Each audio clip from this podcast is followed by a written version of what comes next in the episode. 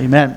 All right, so we understand the prodigal. Most of you probably heard this uh, numerous times, but uh, let me pause a moment and remind you of something. Earlier in the chapter, we began in verse 11. Earlier in the chapter, we have two other things that are lost. Do you remember the story? The first parable is actually about a sheep that's lost. And so Jesus said, Would you not leave the 90 and 9 and go after the other and find it? And then when you find it, you come back and you all rejoice together that the sheep that was lost has now been found. Then the, then the Bible tells us a second parable before we get to the prodigal son, and that is about a silver coin that's lost. There was a set of them, and one of them is lost, and so they uh, swept the house and looked diligently until they found uh, the coin. And then, of course, the same thing happens that we read about earlier, which is uh, that you rejoice over the finding of it. And, and then now we have the lost son. So we have the sheep and the silver and the son in this chapter. There's a lot of confusion and a lot of debate over who the two sons are. What did Jesus mean when he said a certain man had two sons? Let me say this to you. Before I get into some explanation of who the two sons are, there is little debate about who the Father is in this text. This is believed to be God the Father. That's the story that Jesus is telling he represents the certain man, none other than God the Father. What I'd like to do with you is, is focus on him, but before we do that, we're going to kind of mention a few things about the two sons. We read about the younger, who has gone now and, and has wasted his goods with uh, prodigal living, the Bible said. Verse 14. But when he had spent all, there arose a severe famine in that land, and he began to be in want. Then he went and joined himself to a citizen of that country, and he sent him into, into the fields to feed swine. Now, you've probably heard the story that this is a Jewish setting, perhaps a, a Jewish young man, no doubt that is the case. Nothing could be considered worse than going out to feed the swine. The pigs were considered unclean, and this is a very um, just discouraging thing that this young man has got himself into. So I want you to remember that. But then something happens. As we read the text, uh, let's see, the Bible says he sent him out to feed his swine, and he would gladly have filled his stomach with the pods that the swine ate, and no one gave him anything. But when he came to himself, he said, Now let me pause a moment. When he came to himself, now this is a very important place. It is at this stage when people consider and uh, are somewhat curious can life be better than where I find myself? That's the curiosity that is there. Can I share something with you that I found uh, somewhat shocking?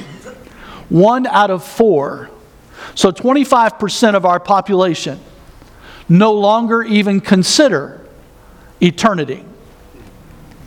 One out of four answer the question in survey about considering where they will spend eternity with this answer I really choose not to think about it.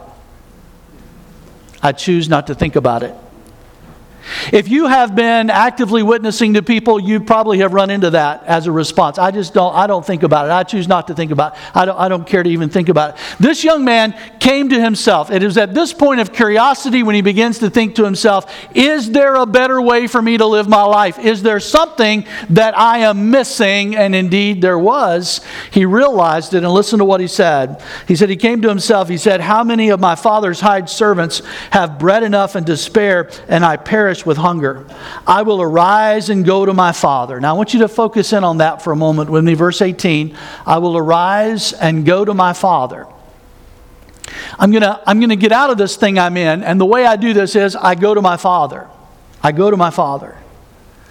And I will say to him, Father, I have sinned against heaven and before you, and I am no longer worthy to be called your son. Make me like one of your hired servants. And he arose and came to his father. But when he was still a great way off, his father saw him and had compassion and ran and fell on his neck and kissed him. And the son said to him, Father, I have sinned against heaven, and in your sight I am no longer worthy to be called your son. But the father said to his servants, Bring out the best robe and put it on him, and put on a ring on his hand and sandals sandals on his feet, and bring the fatted calf here and kill it, and let us eat and be merry. For this my son was dead and is alive again. He is lost and is found. And they began to be merry. Now, let me stop for a moment. If this was only about the prodigal, this story probably would have ended right here. But it doesn't end. And remember that the Bible tells us the parable began with there are two sons. So now we go into the rest of the story. Now his older son, verse 25, now his older son was in the field, and as he came and drew near to the house, he heard music and dancing. So he called one of the servants and asked what these things meant. And he said, Your brother has has come, and because he has received him safe and sound, your father has killed the fatted calf. But he was angry, the Bible says. That's an interesting reaction. He is angry and he would not go in. Therefore, his father came out. Did you catch that? His father came out and pleaded with him. So he answered and said to his father, Lo, these many years I have been serving you. I never transgressed your commandment at any time, and yet you never gave me a young goat that I might make merry with my friends. But as soon as this son of yours, isn't that interesting? Sometimes that happens between moms and dads, doesn't it? This is your child. you need to take care of this child of yours. But here it happens among siblings. As soon as the son of yours has come, you have devoured, uh, who has devoured your livelihood with harlots, you killed the fatted calf for him. And he said to him, Son, you are always with me, and all that I have is yours. It was right that we should make merry and be glad, for your brother was dead and is alive again, and was lost and is found. A.B.W. Pink, a commentator that I often uh, quote, he holds an opinion that I happen to disagree with here. He says that the, uh, that the prodigal must represent, can only represent the unredeemed. That it cannot refer to a person who has been saved and then, uh, or, or, excuse me, a person, yes, who has been saved but uh, has backslidden. He said it cannot refer to that. But then he really doesn't deal with the older son because there's someone else in the family already. Now, he also doesn't deal with the fact that the son is already part of the family before he goes on the prodigal journey. Nor does he deal with the fact that the sheep that is lost in the text was part of the fold before it was lost. And the coin was part of a set before it was lost. And so I find that there is some difficulty in all of this as far as being able to say definitively that the prodigal son is someone who represents only the one who is lost. You see, we don't believe in general sonship. Now, what does that mean? We don't believe, every now and then you'll hear somebody say it. You'll hear somebody and they'll say, uh, well, we're all just children of God. That's not true. Matter of fact, when Jesus walked the earth, he said to some, You are of your father, the devil. Now, that, that pretty much does away with general sonship. You, uh, uh, not everybody is a child of God.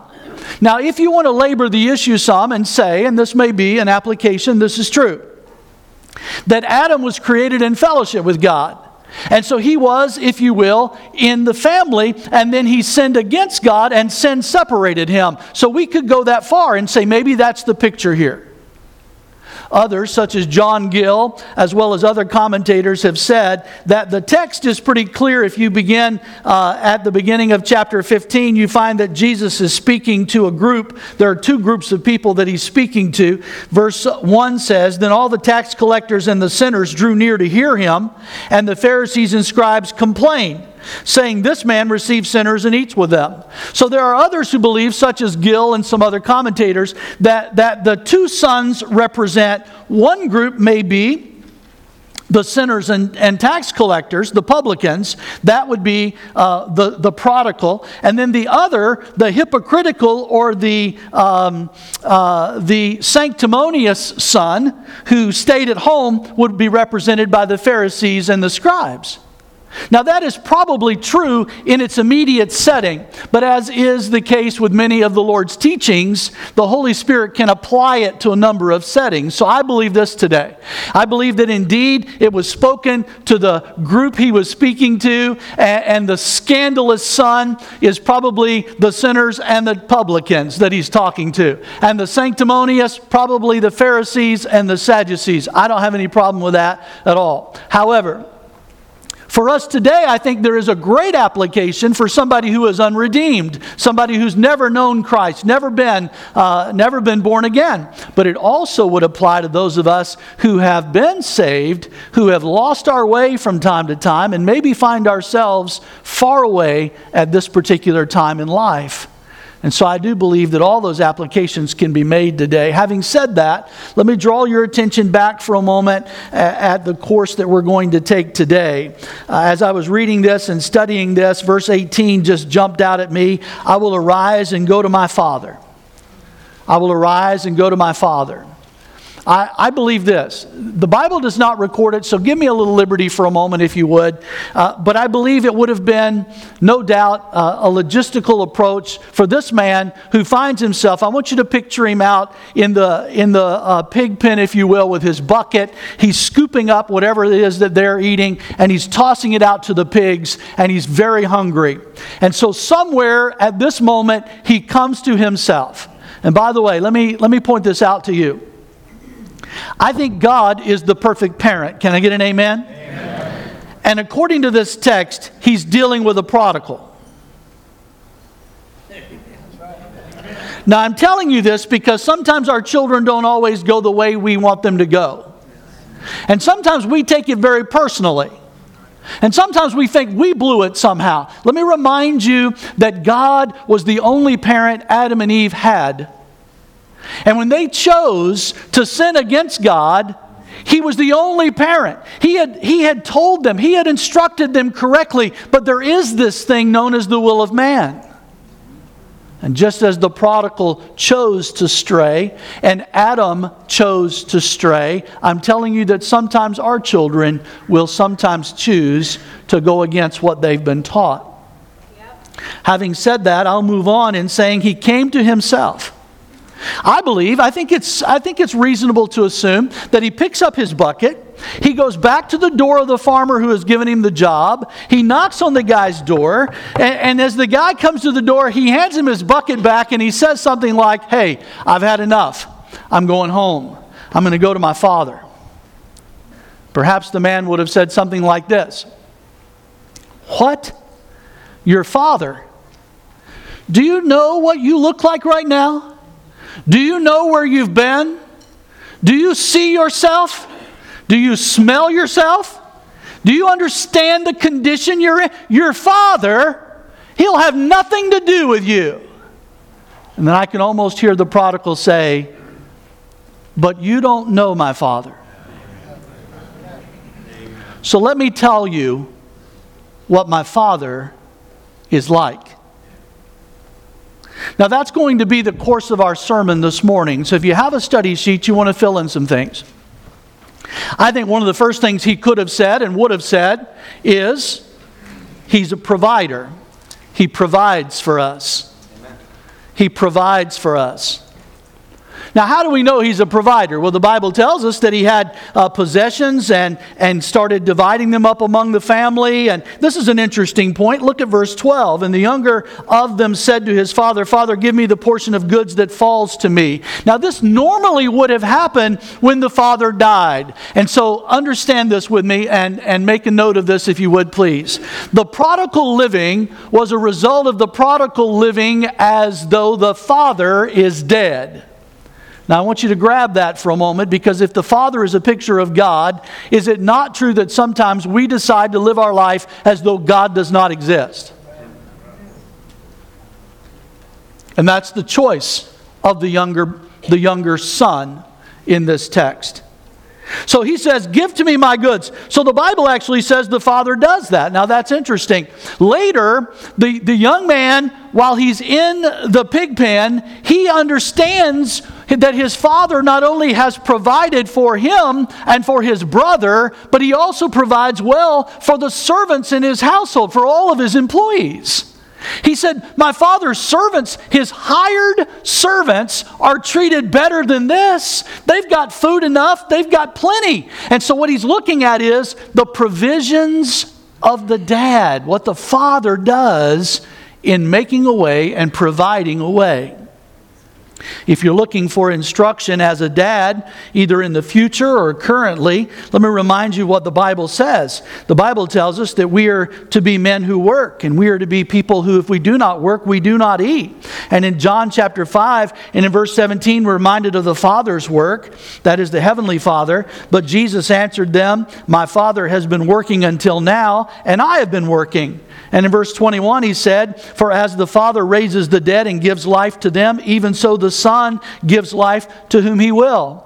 Earlier, Brother Mark in the, in the offertory time uh, gave an example of God putting his Son out and giving his Son. And indeed, that's the case, is it not? John 3.16, For God so loved the world that he gave his only begotten Son. What are we talking about? We're talking about the Father, the Heavenly Father, providing a way, providing salvation for us. Were it not for what he gave and what he did, we could not have eternal life.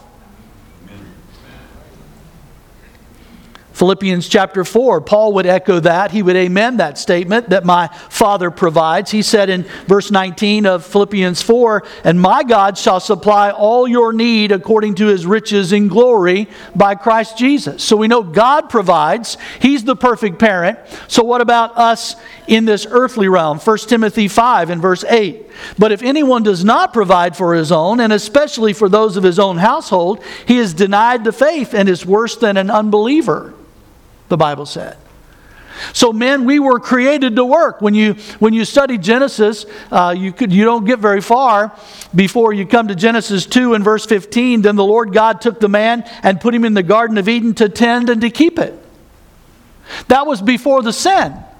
Don't ever say working is a result of the sin. If it wasn't for the sin, we'd be on vacation like all the time in the garden. It's not true. We were given work before there was sin. Now, we were given thorns as a result of the sin. What are you saying? I'm saying that the work was made difficult.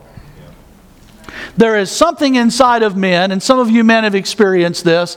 When you retired, there's something in you that, that aggravated you and frustrated you because you feel like you can't work. Maybe you get to the point physically where it begins to take its toll on you, and what you used to do, you can't do anymore, and it aggravates and frustrates. It's because God has designed you to work. He's done that very thing in you. So when we don't work, there is something in us that is unfulfilled. And, and it's something that we ought to understand. Now, when I say this, I understand there are sometimes disabilities that occur, and that's not what I'm, what I'm getting at today as far as working, but there are things that, uh, that we need to understand that are biblical principles. Second Thessalonians chapter 3 and verse 10. For even when we were with you, we commanded you this if anyone will not work, neither shall he eat. For we hear that there uh, are some who um, walk among you in a disorderly manner, not working at all, but are busybodies. Now, those who are such, we command and exhort through our Lord Jesus Christ that they work in quietness and eat their own bread.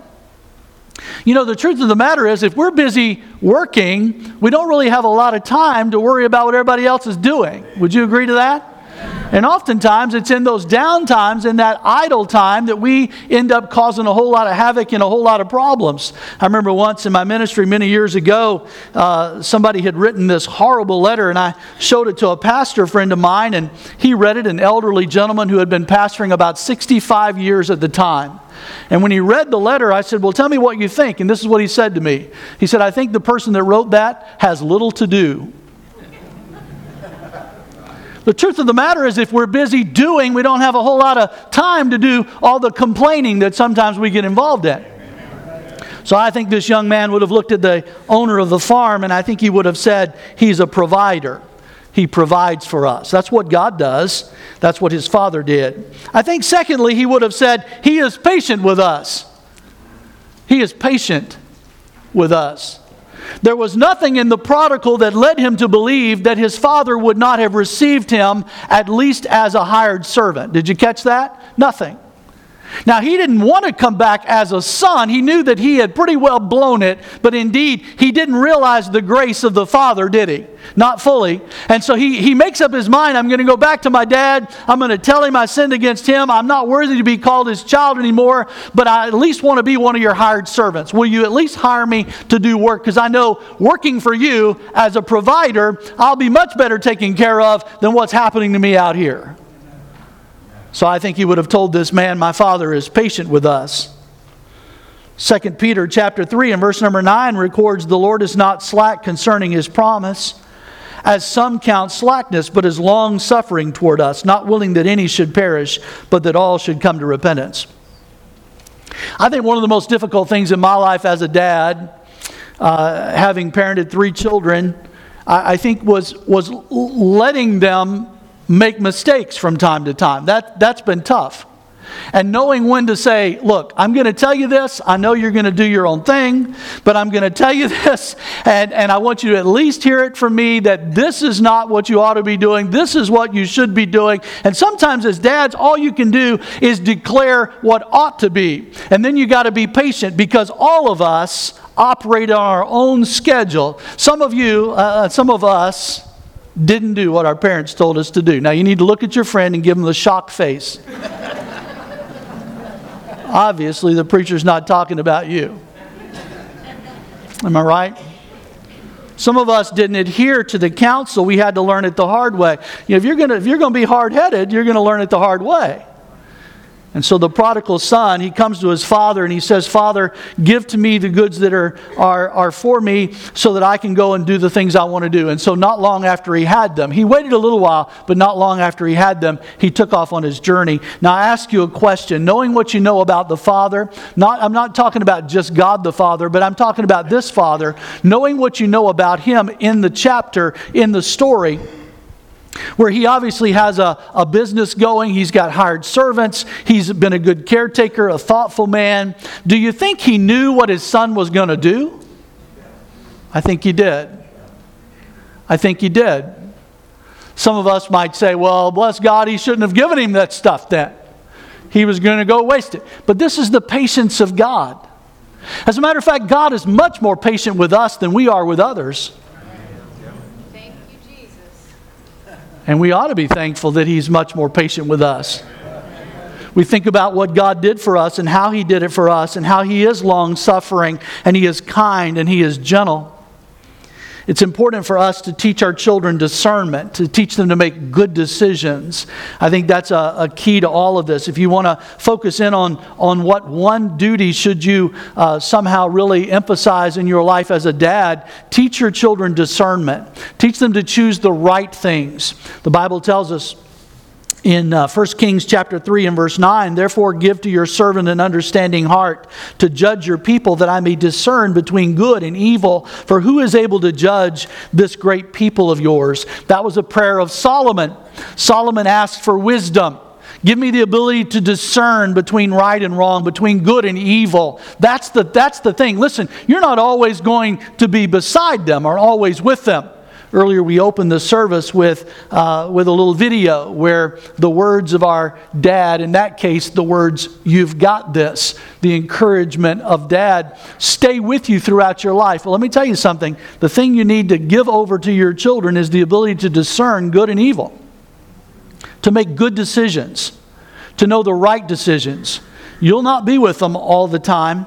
And so it's important that we do that. Judges chapter 17 and verse number 6 reminds us in those days there was no king in Israel. Everyone did that which was right in his own eyes.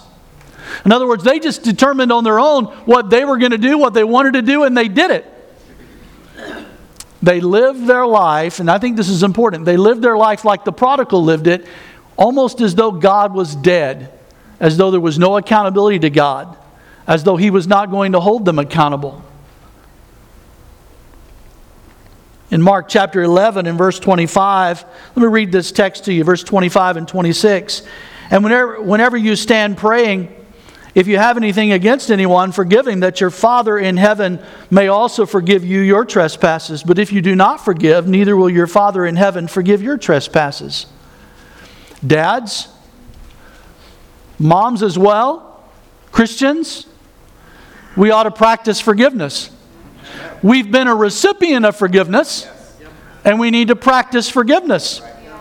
That's, that's hard for us sometimes, isn't it? I, I, think about this prodigal, and the prodigal comes home, and the father's reaction, he sees him a long way off, and so he goes out. The Bible actually says he runs, and if you know a little bit about the culture, you know that that's an act of great humility because in the day and age, men did not break their gait, they did not run. But in this case, because of his love and his compassion, he runs toward this young man who he sees in the distance. And what I love about this is his patience has paid off now. And even though while he was patient, he never quit looking for that young man to return.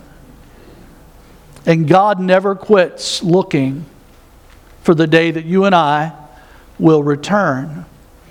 I love this part about uh, this story. If, you, if you'll permit me, I'd like to, to show it to you. Look in verse uh, 17. But when he came to himself, he said, How many of my father's hired servants have bread enough and to spare, and I perish with hunger? I will arise and go to my father, and will say to him, Father, I have sinned against heaven and before you, and am no longer worthy to be called your son. Make me like one of your hired servants. And he arose and came to his father. I love this because he, he took a long journey, he was in a far country. But the Bible does not deal with the length of time it took him to get home. It's almost instantaneous in the story. And the thing that I love about this is, I, I believe it's like this. You, when, you know the Lord, and there's been a time in your life when you've known Him, he, he never leaves you nor forsakes you. And no matter how many steps you take in the wrong direction, it is only one step back before you meet Him. He's right there all along.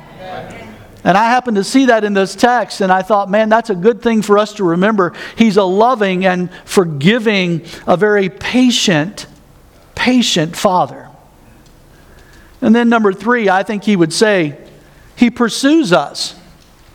He's constantly looking for us and he, he wants to teach us and do what is right. You know, the Bible says uh, that the Son of Man came to seek and to save that which was lost. And just like in the story of the sheep, which we did not take time to read, the shepherd goes out looking for the lost sheep, and just like in the story of the silver coin, where the woman sweeps and looks diligently for that lost coin, that's what God has been doing with you. And if you think you're in this service today, listening to this message today by something called happenstance, I want to remind you that God is the one that's in control. And He has a reason for this, and the reason may be He's been looking for you for a long time.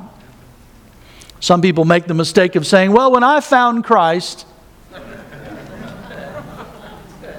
you say, why is that a mistake? Because you, you weren't looking for him, he'd been looking for you for all of eternity. He saw you way back. When you were a long way away, He saw you. When He was on the cross of Calvary, He saw you. And He's been pursuing you ever since. So He said, the Bible says, I will arise and go to my father. I like that phrase, arise. I, I will get up. He, he's obviously in a very low place in his life. I think we can say that. He's very discouraged at this point in his life. Maybe he doesn't know where to turn. And so at this particular instant, I think many things could happen, but I, I like what does happen. He chooses to run to the Father. He doesn't choose anything else. Of all the choices he may have had, he chooses to run. To, he knows life with the Father is so much better than life out here without him. And I'm telling you, life in a relationship with God the Father is so much better than any other type of life. Amen. Yes. How he pursues us. I think he would talk about how he pardons us. We've talked a little bit about forgiveness, but let me talk a little bit about this for a moment with you how he pardons us. We've read in the story how the Father receives him. And I find it interesting because. Um, you know, the guy's been living uh, out there. He, he's got you know, I don't know what he's wearing. He doesn't have a robe on. He's, he's done away with that, the outer garment. He has no shoes on his feet. The, uh, the father asks for the shoes to be brought.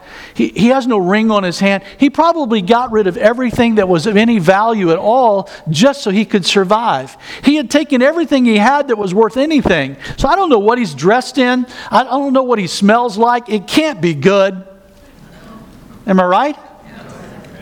He comes to the Father, and the Father runs out to him and he falls on his neck. The Bible says he embraces him. There is not one word in this whole text about, look, go clean him up and then bring the robe. There's no word. Son, you remember where the bathroom is? Go over there first. No mention. It's as though none of that even matters or exists.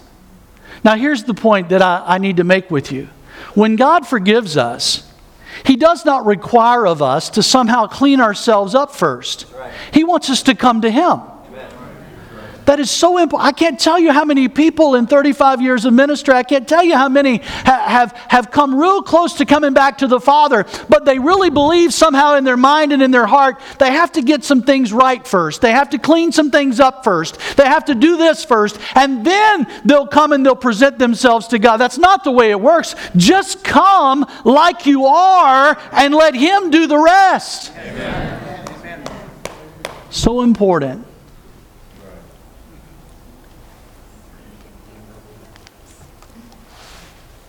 Bring the robe and put it on him. Not just a robe, but the best. Bring the best robe, verse 22 says.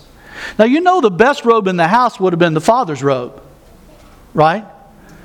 And I'm sure there's application here for how you have the imputed righteousness of Jesus Christ. I love that word, it's very theological. Makes me sound like I've had a biblical education, doesn't it? Imputed. Yeah transferred to your account. It's when, it's when God took the righteousness of Jesus like a, like a garment, like a coat, and put it over you. So when God the Father looks at us, He sees the righteousness of Jesus. He doesn't see all that other junk from our life. That's a wonderful thing about how He pardons us.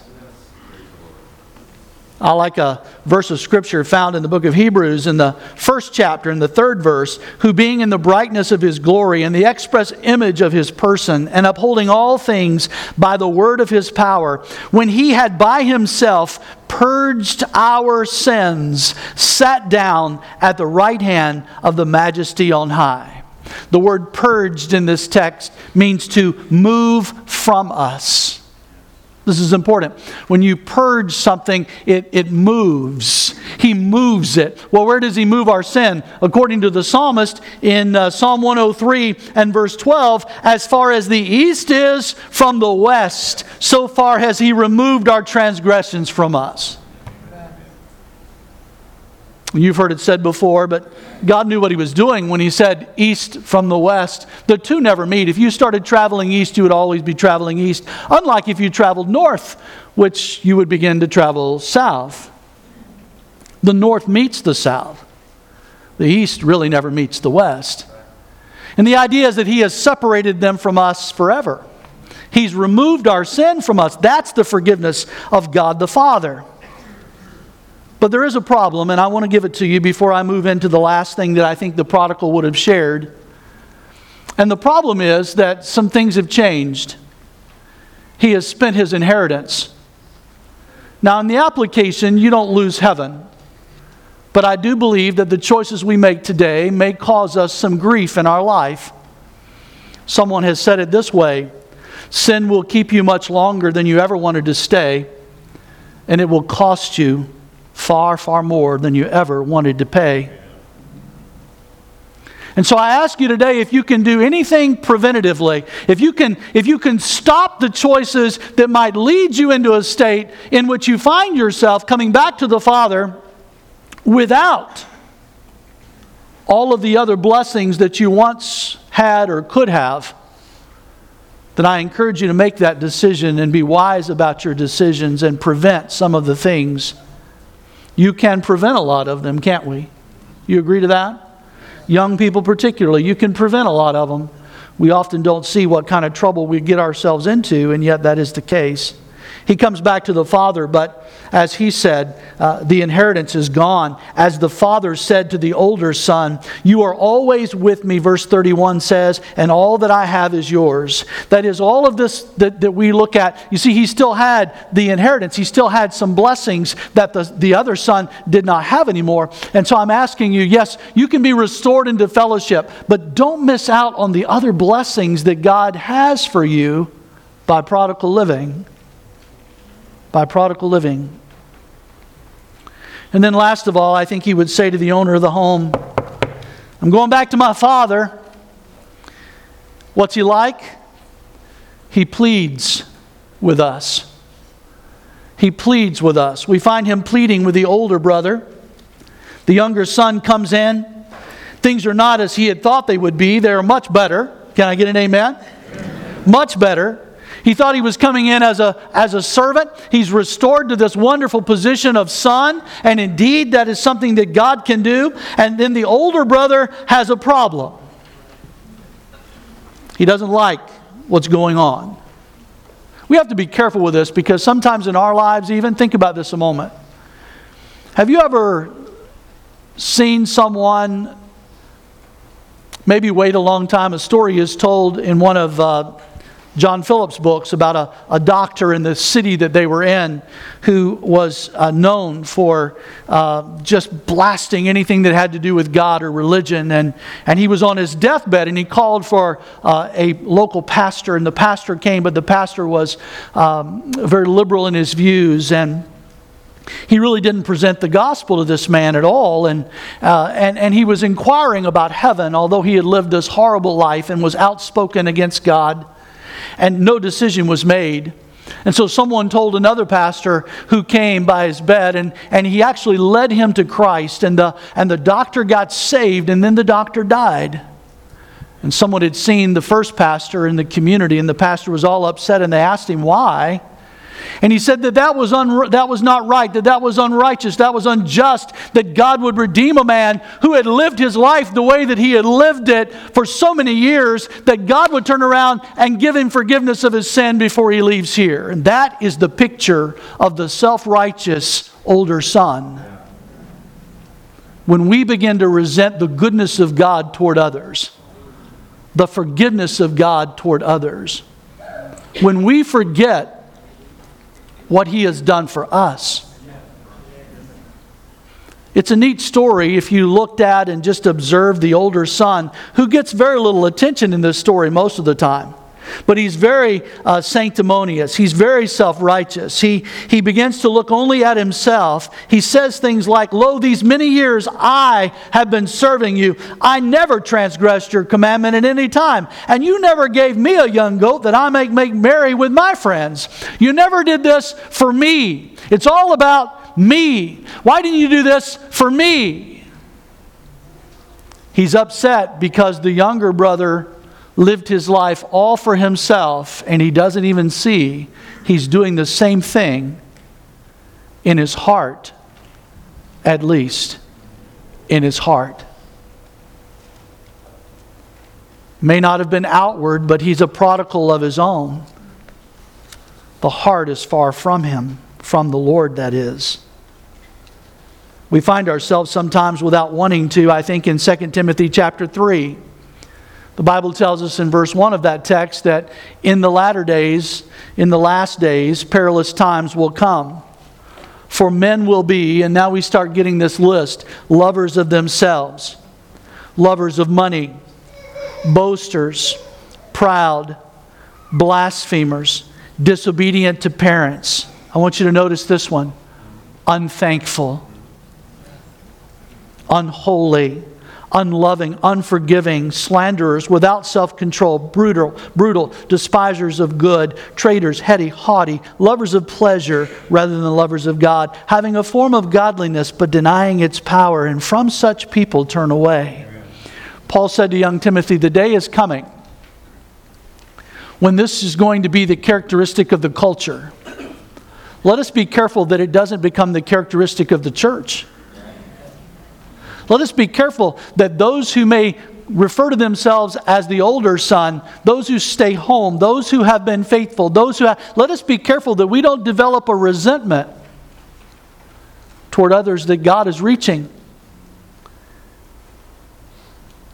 Let us rejoice together that somebody, anybody who was lost is found. And that's the emphasis of the story of the Father. Let me encourage you. Pray much about your relationship with the Father. Thank Him for who He is and who He is with you. If, if you're in a place that you know you need to come closer to Him, then do that. He, he's only a step away. If you've never entered a relationship with the Father, you've never, you've never come to the Father through the Son, which is the only way you can get to the Father. Jesus said, I am the way, the truth, and the life, and no man comes unto the Father but by me.